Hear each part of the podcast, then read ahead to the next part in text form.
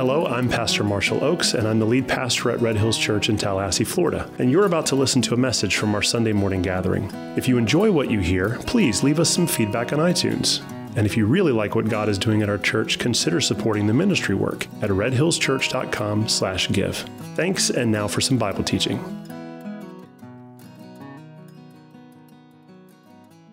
Today we're going to continue our study in Revelation chapter 3. But before we do, I want you to consider for a moment the magnitude of what's happening in Revelation 2 and what's happening in Revelation 3. What we are reading are letters from Jesus to his church. Now, he's giving this letter to John to deliver to these churches, but John is nothing more than one who's dictating the message. The letter is from Jesus. And I find that often in church, not just in corporate church when we gather, but in scattered church when you're at home and you're studying the Word of God, that we take a lot of time to study through letters written by Paul, like Ephesians and Galatians and Corinthians. But I'd like for you to consider today why it is that we don't spend as much or more time working through the letters that Jesus wrote to his churches.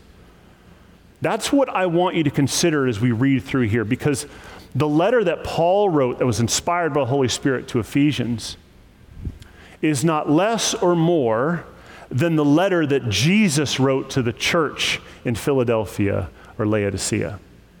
Now, I suspect that one of the reasons why we don't treat these letters as serious or given as much consideration or as time as some of the other letters in the New Testament is probably because of where these letters are buried.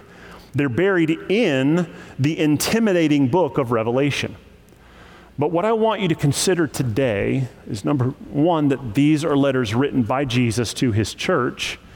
But number two, that they are buried within a book that you have been told is intimidating, but is not actually that intimidating.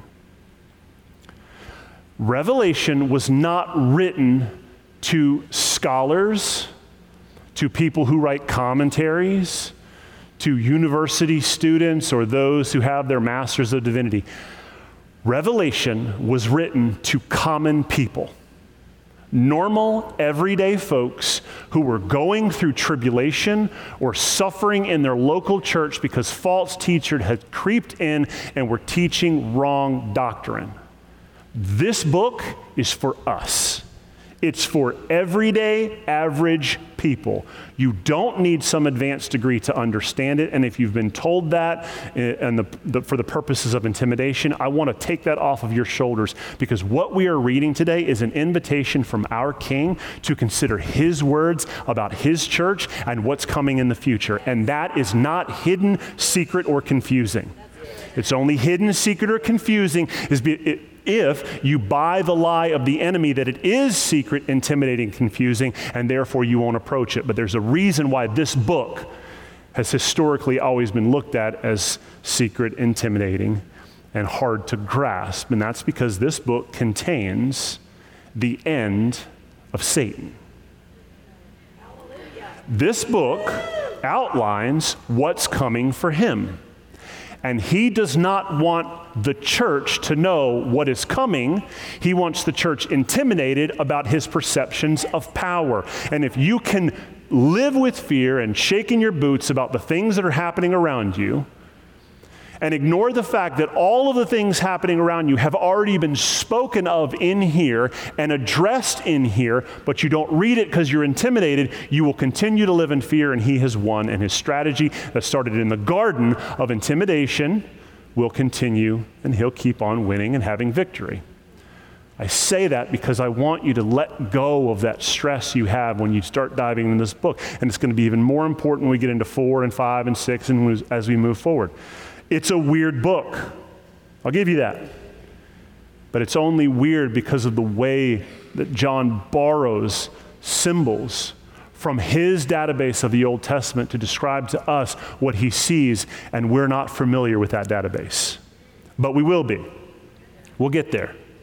And in the letters today, we have multiple references to Old Testament databases, and I am really excited to share them with you. So are you ready to get into it? Let's do this. Let's go into Revelation chapter 3, and we're going to start in verse 1.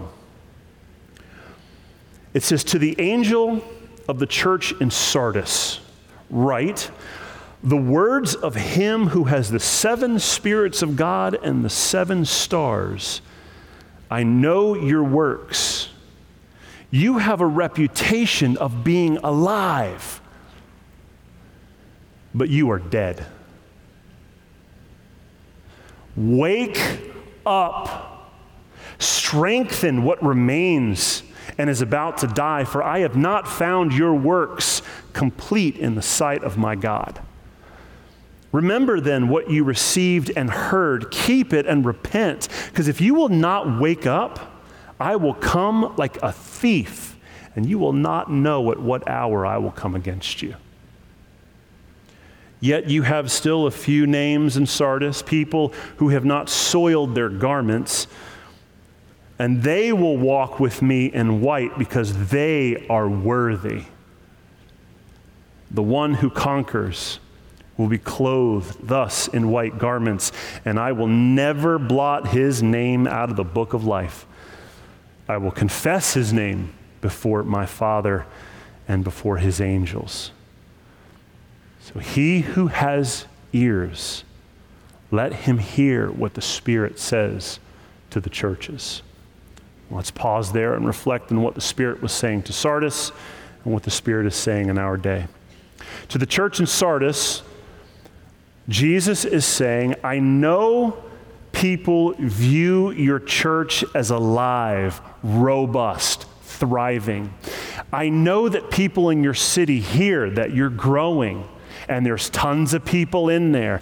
I know that you've got a new building campaign and you're raising money and everybody knows all about the things that are happening and you have the perception of being alive and thriving. But I'm here to say that you are dead, because your members are asleep and defiled.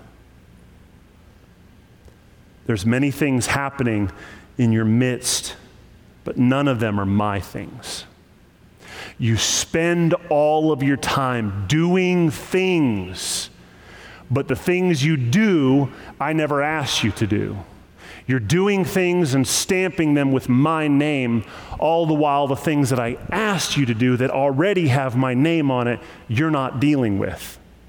You're spending your time being busy, but not busy with my things. So what I want you to do is to repent.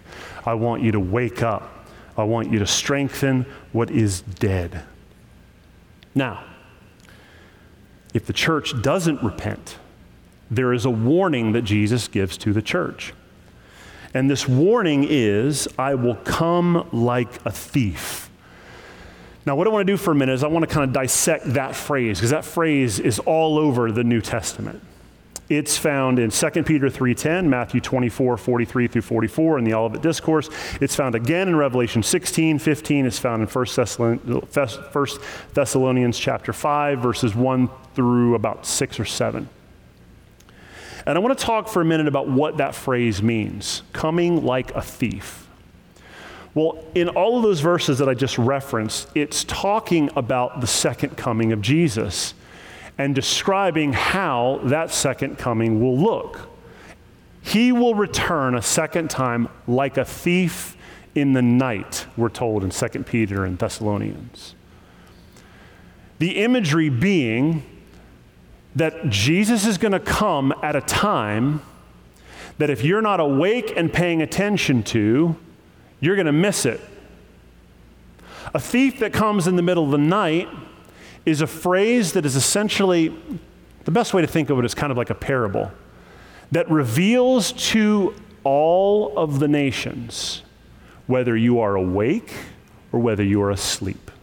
That's the purpose of the parable. When Jesus says, I will come like a thief, what he's saying is, I will come like a thief, I will show up at a time, and those who are ready for me will know it, and those who aren't ready for me will be caught off guard. Now, how do we know this is what he's talking about? Because Paul dissects this phrase in 1 Thessalonians chapter 5.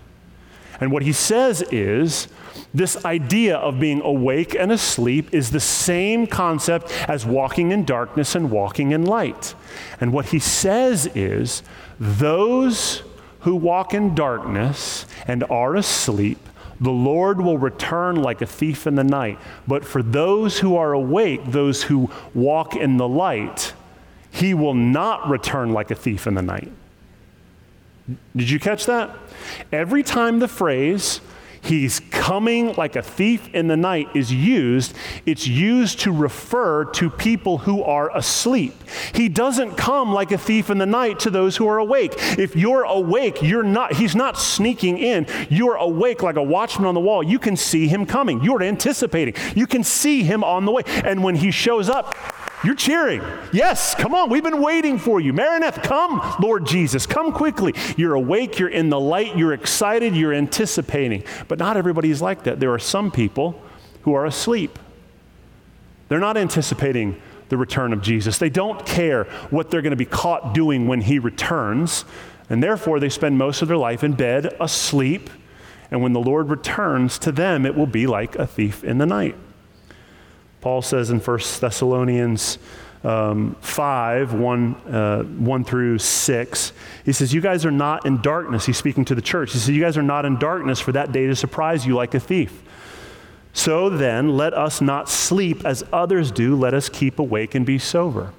And so that phrase, coming like a thief in the night or coming like a thief, is Jesus's way of telling the church that if you don't repent, I will come to you like a thief, meaning I will show up to you and reveal that you have been asleep this whole time and you aren't really my people. That's what he's saying. When he says, I will come like a thief, if he shows up like a thief, that means you were asleep. And if he's telling this church, if they don't repent, he's going to show up like a thief. He's saying, if you don't repent, if you don't wake up, when I show up, I'm not coming to get you because you're not actually my people.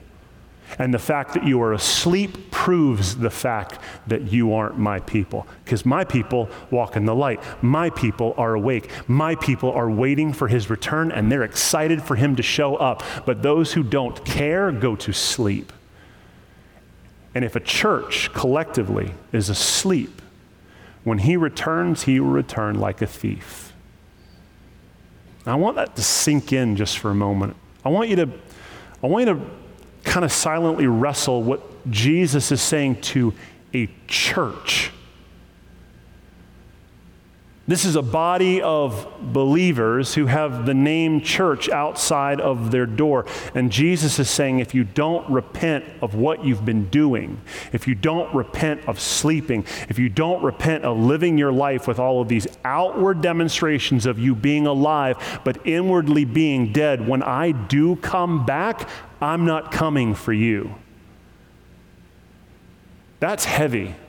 Maybe that's just heavy for me because I'm a pastor and one of my responsibilities is to care for a church, but as church members, that should be heavy on you too, because churches that are asleep and that are dead but have the appearance of being alive are asleep and dead because the people within that church are asleep and dead. See, we like to think that like church is this organization and that like the organization sits over here and then the people are over here. But that's not what we're taught in the New Testament. We're taught in the New Testament that the people are the church. It's not the building, the physical location, the organization, the 501c3, the name, the logo. That isn't the church. Those are all expressions of the church, and the church is the people. And so what Jesus is saying to this local church is you are a local building filled with people who like calling yourselves Christians, but you are asleep and you're dead. But even worse than being asleep and being dead is you like putting on the face in the city that you are alive and vibrant while you are asleep and you are dead, which starts treading on the whole purpose of what a church is supposed to be in a local city, which is a lampstand. So Jesus is saying, churches can function and appear alive, but inside they are asleep and dead because the people within the church can be asleep and dead. What a scary thought. that God has commanded his church to meet regularly, that he's commanded that his word be taught. But in the midst of a group of people gathering in his name with the word being taught, the majority of those people are not letting that word sink into their hearts, or they have allowed the pastor who is teaching the word to be caught up in the world, and therefore what he is teaching isn't actually the word. And so what's happening is that there is a regular gathering of people who are asleep. There is a regular gathering of people who are dead. What does Jesus say to a church who gathers regularly but is dead in their city, is asleep to what God is actually doing? He says, wake up. He says, overcome. Overcome what? Overcome that temptation to function as a church that looks alive to the world but is dead to the things of God. Hear me, because this is heavy. This is where we live. This is a message to us.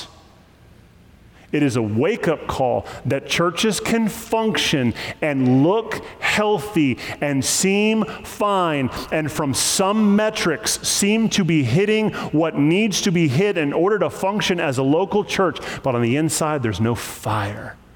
On the inside, everything's dead and cold. On the inside, there's no desire to want to disciple. There's no desire to pray. There's no desire to worship. There's no hunger for the word outside of the local gathering. There's no talking about Jesus out in the community. There's no witnessing to other people and sharing the goodness of Jesus. All there is a sign out front and a lot of people being fed what they want. Their ears are being tickled, and there's just enough to get them back the next week. But on the inside, they're dead. They're filled with dead men's bones. But on the outside, they're painted, whitewashed. This is a Pharisee church.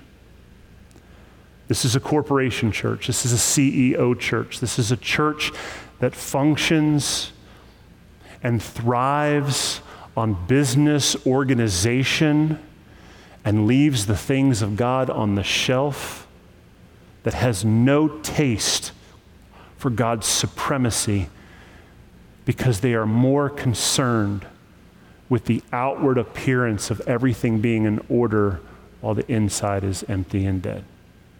I pray that that weighs as heavy on you as it would have the church in Sardis, because nobody's immune to this. That includes us. Hear me. Nobody is immune to this. If you aren't careful, you can function as a healthy organization and stop being a church. And Jesus' message to that is to repent. Stop doing that. Let's keep going in chapter 3, verse 7. It says, to the angel of the church in Philadelphia, write, the words of the Holy One, the true One, who has the key of David, who opens and no one will shut, who shuts and no one opens. I know your works. Behold, I have set before you an open door which no one is able to shut. I know you have but little power, and yet you have kept my word and have not denied my name. Behold, I will make those of the synagogue of Satan who say that they are Jews, but they are not, they lie.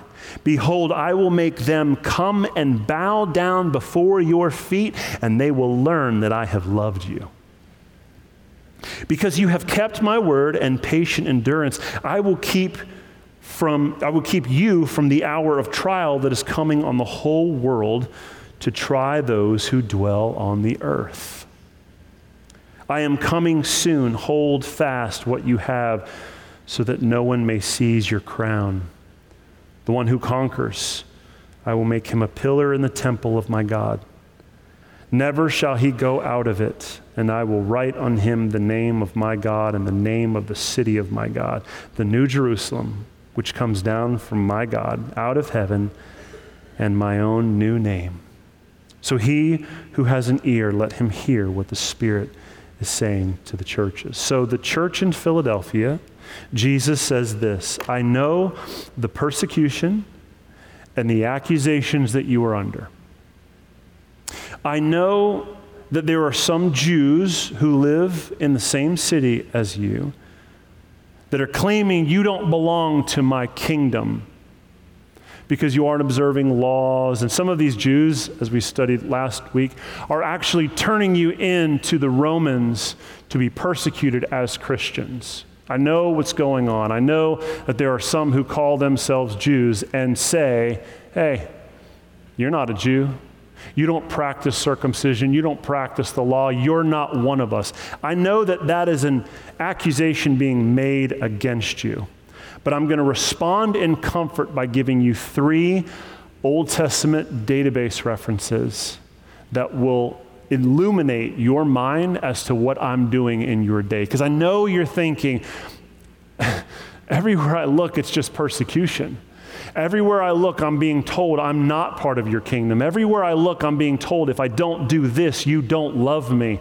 What do you say about that? Jesus says, I know what they're saying, and let me respond to you from Old Testament databases. See, they think they are Jews because of their ethnicity. So what I'm going to do is I'm going to reach back into the database that they are familiar with, and I'm going to pull references to comfort you and stand against them.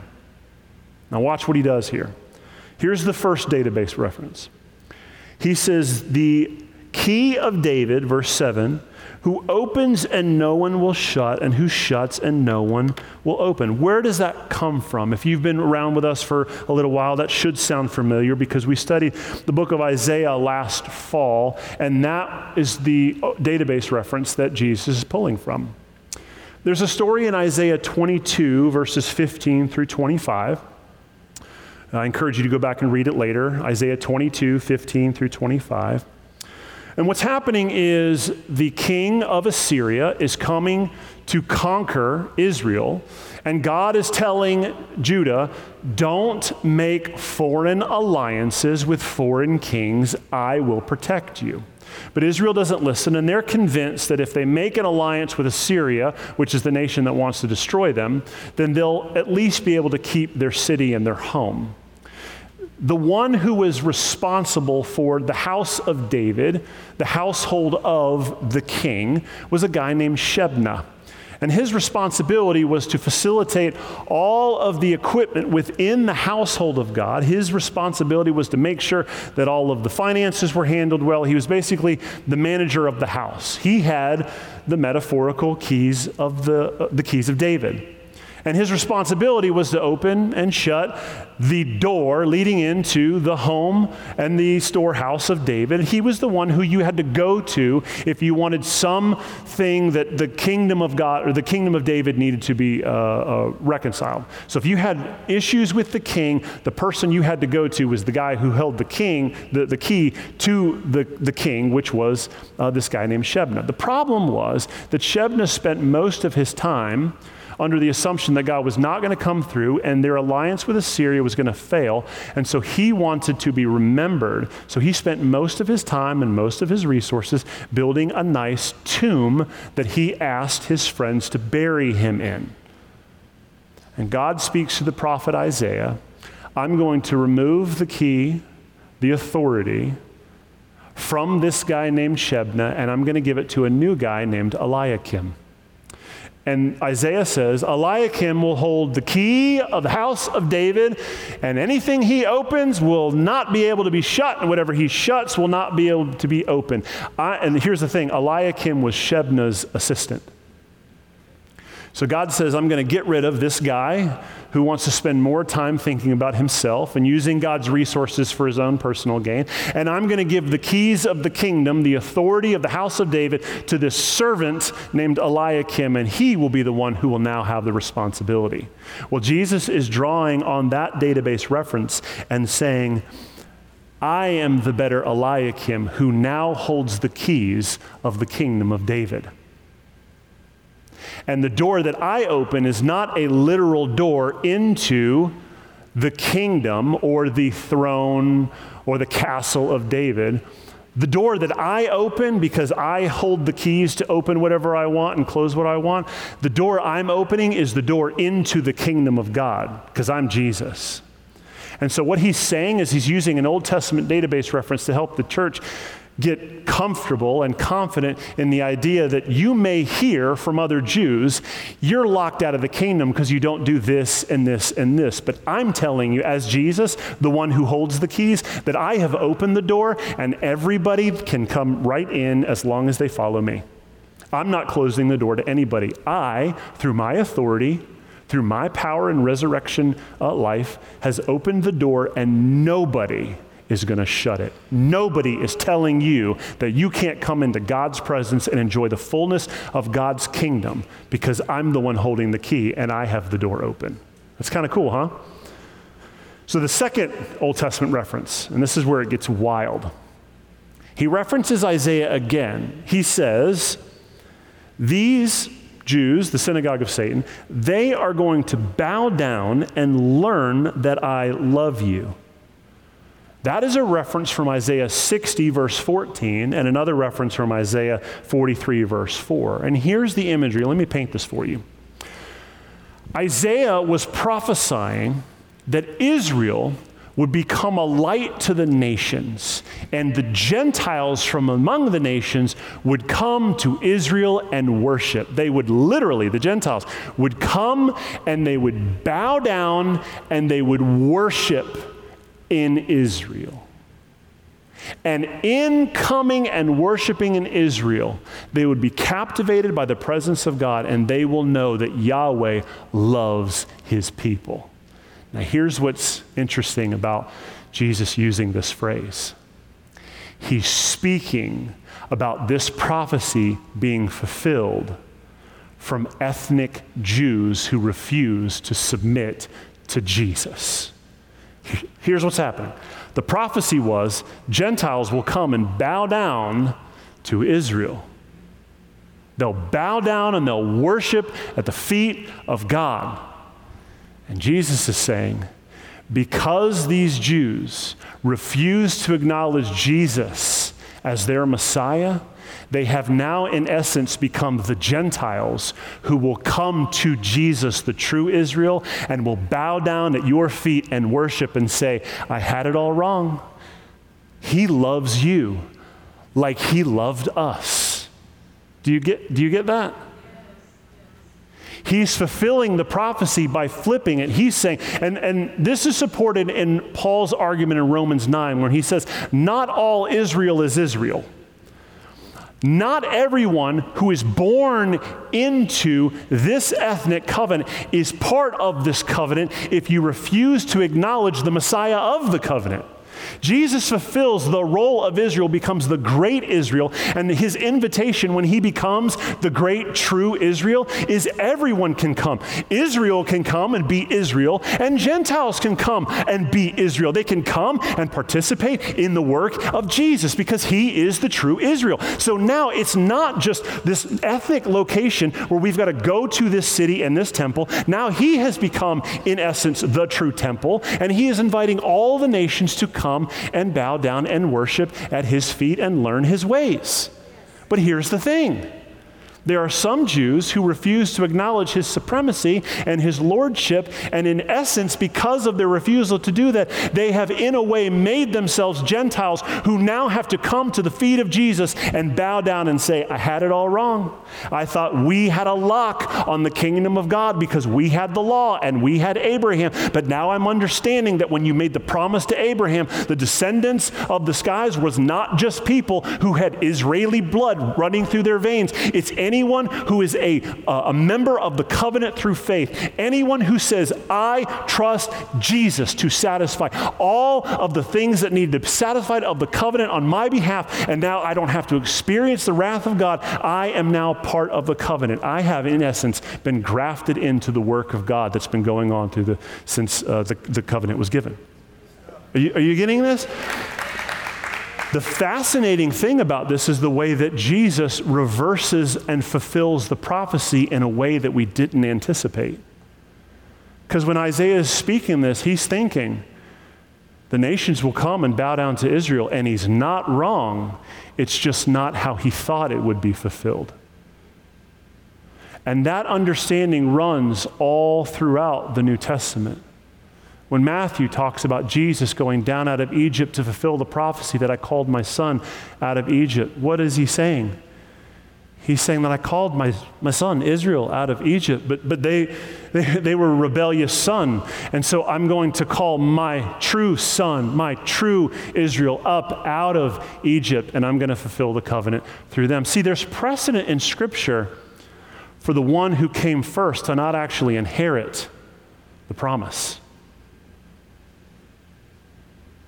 There's precedent in Scripture for the one who's born first or comes first to not actually inherit the promise. The second one who comes along inherits the promise. Remember a story about a guy named Jacob and his brother Esau? Who is the one of the promise? The firstborn, the one who came first, or the second one? See, there's precedent in Scripture for Jacob being Israel. Israel is a man. There's precedent that Israel is a man. There's precedent for Israel to be a man. Are you picking up what I'm laying down? No? You missing it? Jacob was Israel. Jesus is the true Israel. The prophecies don't have to be twerked and mixed up and unfulfilled. All of them are fulfilled, but none of them are fulfilled in the ways that we thought, because his wisdom surpasses our wisdom. And he said that I will be faithful to my people, even though my people are unfaithful to me. That's good news for us. And that's the reason why Jesus doesn't say, you know what, I gave you a church, or I gave you a chance, Sardis, but you'd rather be a thriving organization than a vibrant church and a lampstand in your city. So I'm just going to rain fireballs down on you and we're done. No, he invites them to repent because he knows that his people will be unfaithful, and he asks them to turn in their ways. What are they turning to? They're turning to the supremacy of Jesus, and they're saying, not our ways, but your ways to be done. So I find this reference, this Old Testament database reference, to be fascinating, because he's saying that there will be worship. There will be people bowing down. There will be people who will declare, we got it all wrong. You did love these people, but the people who are bowing down are the Jews who are now learning the gospel. They will be the ones who will bow down and worship Jesus. And then the last one is the pillars of the temple and the new names. This prophecy is connected to 1 Kings 7:12, when Solomon builds his temple and he puts these massive pillars up on the front, and he actually names them. Jesus says, your acceptance into my kingdom, because I hold the keys, because I open the door, because I'm inviting you as a Gentile to come down and worship at my feet. All of this is so sure that it's like the pillars that stand in the temple of Solomon's structure. They are so massive, they are so permanent, that they are not going anywhere. When I invite you in, I will make that your salvation is so sure that you are not going anywhere. In fact, I will actually write my name on you. I'll put my name on you. I'll put the name of Jerusalem on you, because you are my better city. I'll put my name on you. I'll claim you, and you will be my possession for all eternity, which is important, because that is a connection to Exodus 28:36-38, where Aaron, as the high priest, was told to wear this hat that had this inscription on the top that says, holy to the Lord. It's also a connection to Ezekiel 48:35, Isaiah 62:2. There's precedent in Scripture for God putting his name on things that belong to him. And where does the name go? On the forehead, and it also goes on the wrist. It is a symbol of allegiance. Who do you belong to? Is your name on your forehead, or is his name on your forehead? Does your forehead say holy to the Lord, or does your forehead read 666? Are you following here? We're sitting around waiting for some microchip. I don't want to get a shot. I don't want to get some chip. I don't want people tracking me. They're already tracking. You got a cell phone? They know where you are. All of them, everyone, everybody knows where you are already. We're not talking about some literal, will there be a manifestation of some literal sense of it? There might be. But when John is describing the things that are written on our foreheads and on our wrist, he's talking about the ideological assumptions or things that we buy into that are represented in our mind and are represented in our hands and the things that we put our hands in. He's saying either God is written on you or this world is written on you. There's only two people that can own you, and it's the lamb or the dragon. That's what he's saying.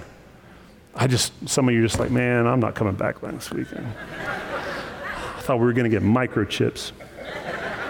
You might, be careful. I'm just saying. Jesus is making it clear, it doesn't matter what anybody says, you belong to me.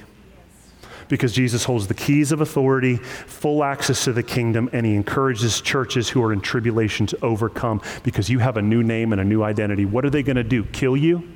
I've already promised that I'll raise you from the dead. Why is that a fear? Why are you afraid of dying when I literally came back from the dead? I conquered that. That's not a thing to be afraid of anymore. Death has been conquered, swallowed up. There's no more worry of that. Let's get to the last letter. This is verse 14 through 22. It says, to the angel of the church in Laodicea write, the words of the Amen, the faithful and the true witness, the beginning of God's creation. I know your works.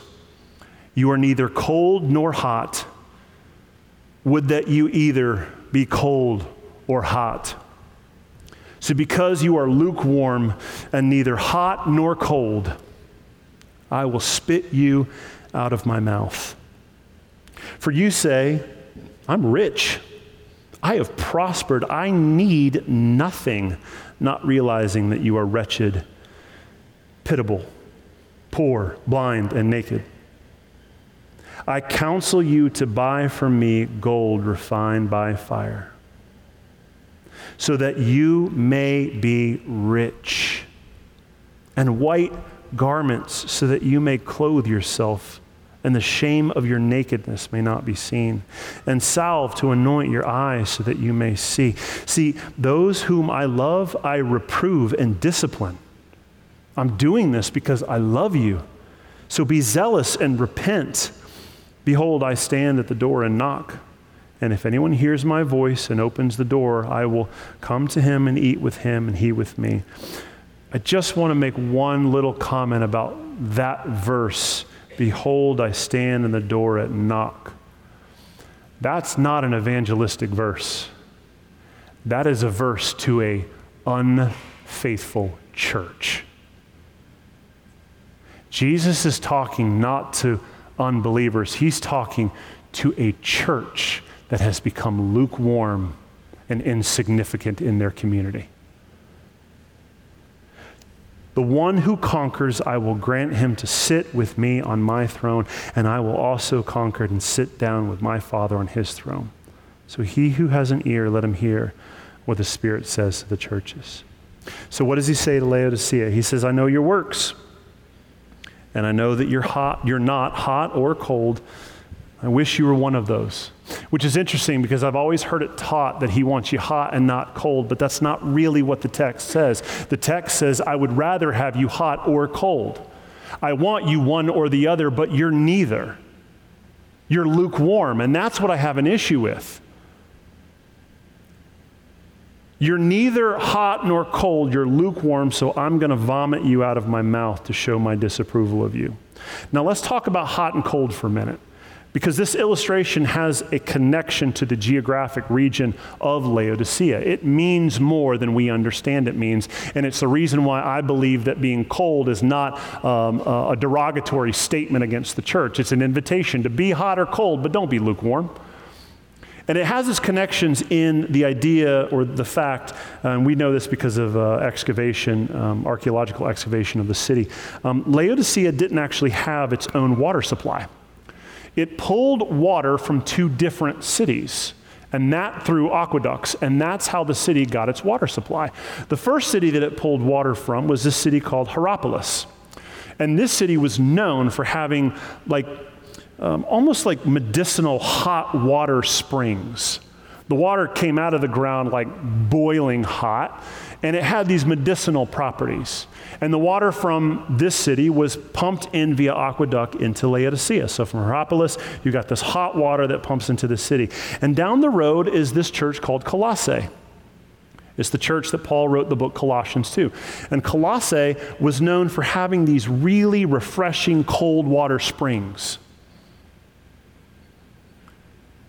And so what they would do is they would pump the water from Colossae into Laodicea. And so what you had is Laodicea, this city, in the middle of these two other cities with water supplies, and the water is pumping in, but the distance was so far that by the time the water arrived in Laodicea, it wasn't hot and it wasn't cold. You don't get the hot medicinal benefits of being in Hierapolis, and you don't get the cold, refreshing spring water from Colossae. All you get is this lousy, lukewarm water. And this church had become known with lukewarm living because they became content with the lukewarm water of their water supply. It was simply Jesus' way of saying, you know this thing that everybody knows about your city? You have become like your city. When people talk about the lukewarm water of Laodicea, it's synonymous with the lukewarm Christian witness of the church in Laodicea. You're not refreshing. You're not offering people on a weary journey some refreshing spiritual cold refreshment. You're not offering some medicinal hot water. You're not offering some passionate revival sense of devotion to Jesus. You have nothing to offer because you have become like your city. You have looked around at your city, which was a thriving city. They had lots of banks. They had a really thriving clothing industry. They actually also had this industry where they were known for this healing salve that they would use to anoint things like eyes that were sick. They had become so like their city that they were known more for the things of the city than the things of God. And so while they were wealthy, while they were prosperous, while they were in step with their city, Jesus says, you think that you're rich and you're thriving, but you're not. What's really happening is that you're poor, you're naked, and you can't see. And so I would invite you to stop buying healing salve from the marketplace and buy it from me. I would invite you to stop buying wool and clothing from the marketplace to clothe your physical body and come to me for something to clothe your spiritual nakedness. You're not doing well. Come and get gold from me, stuff that doesn't rot, that moths can't get. Come and get the real treasure and stop trying to buy the things that the world is selling to you. Get your identity from Jesus and not your hometown or your country. See, because that's really the invitation. The invitation that Jesus is offering is, come, and I will give you all the identity that you need. But what about, I've been college educated. That's what people know me by. Let it go. Yeah, but I'm wealthy, and that's what people know me in my circles of friends. And Jesus says, let it go. No, Jesus, I'm a patriot. No, Jesus, I'm political on Facebook. Like, you don't understand, like, people know me because this is my identity. And Jesus is saying, let it go. What I'm offering is far superior to that little identity that you're giving yourself. Church in Laodicea. Stop buying what the world is selling and calling yourself a church, because if you keep doing that, you're not my church. So repent. Repent of lukewarm, secular, insignificant lives. Jesus is knocking at the door today, and he wants us to respond.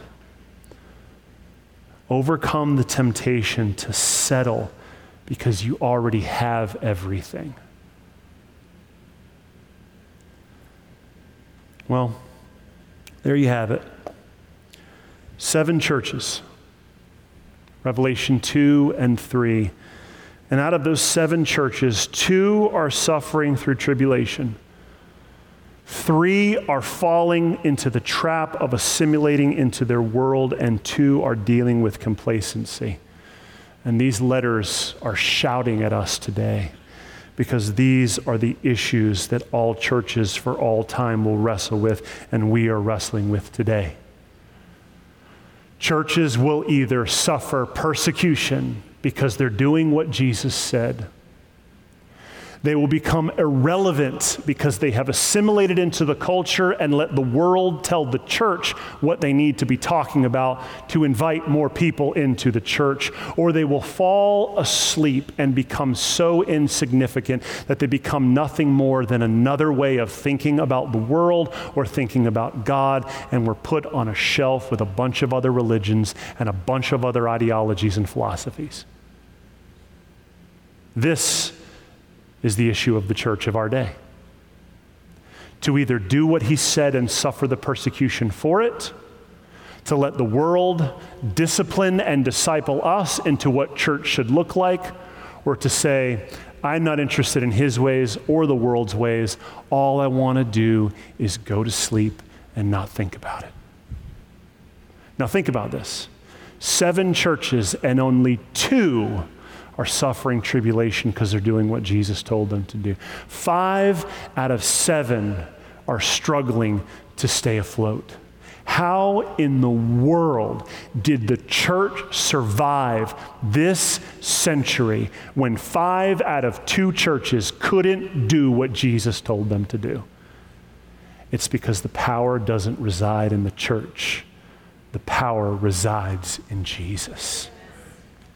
And he empowers his church. And it doesn't matter if there's only 1 left. He will empower and ignite that church to accomplish his plans, because nobody is shutting that door and no one is shutting down his kingdom. And that's the invitation to go into next week. So here's what I want you to do for next week. I want you to read Revelation 4 and 5, and I want you to just sit and behold what Jesus is showing the churches who are struggling to stay faithful to him. Because in the midst of reading what we just read, it is easy to walk away with, there is no way that this movement could survive. It's easy to read the Barna reports now that some 30% of pastors in America hold to a biblical worldview and the other 70 don't. It's easy to read the news reports about how many young people are leaving the church and ask, will there even be a church in 15, 20 years? Not will there be a church, but what will it look like? Because I promise it won't look like this. If you want to know what the church will look like over the next 15, 20, 30 years, I encourage you to start studying more about the church in China and the underground church in Iran, because I have a sneaky suspicion that that's probably what we will look like rather than what we see today. Because as the kingdom of darkness increases over time, it always spills on to the faithful believers of Jesus in the form of persecution. Churches only deal with 3 real things. They're dealing with tribulation because they're faithful, they're struggling with false teachers because they let the world creep in, or they're going to sleep because they've lost the desire to care. And if the second 2 don't repent and turn, the only thing that will be left are the faithful churches. And 5 out of 2, those odds don't look good. But then we turn into Revelation chapter 4 and we see a lamb who was slain. And we see an open heaven, and we see a king who is ruling and reigning and has authority over all the nations. And it starts making sense, because against persecution, false teaching, and growing cold, the church will overcome.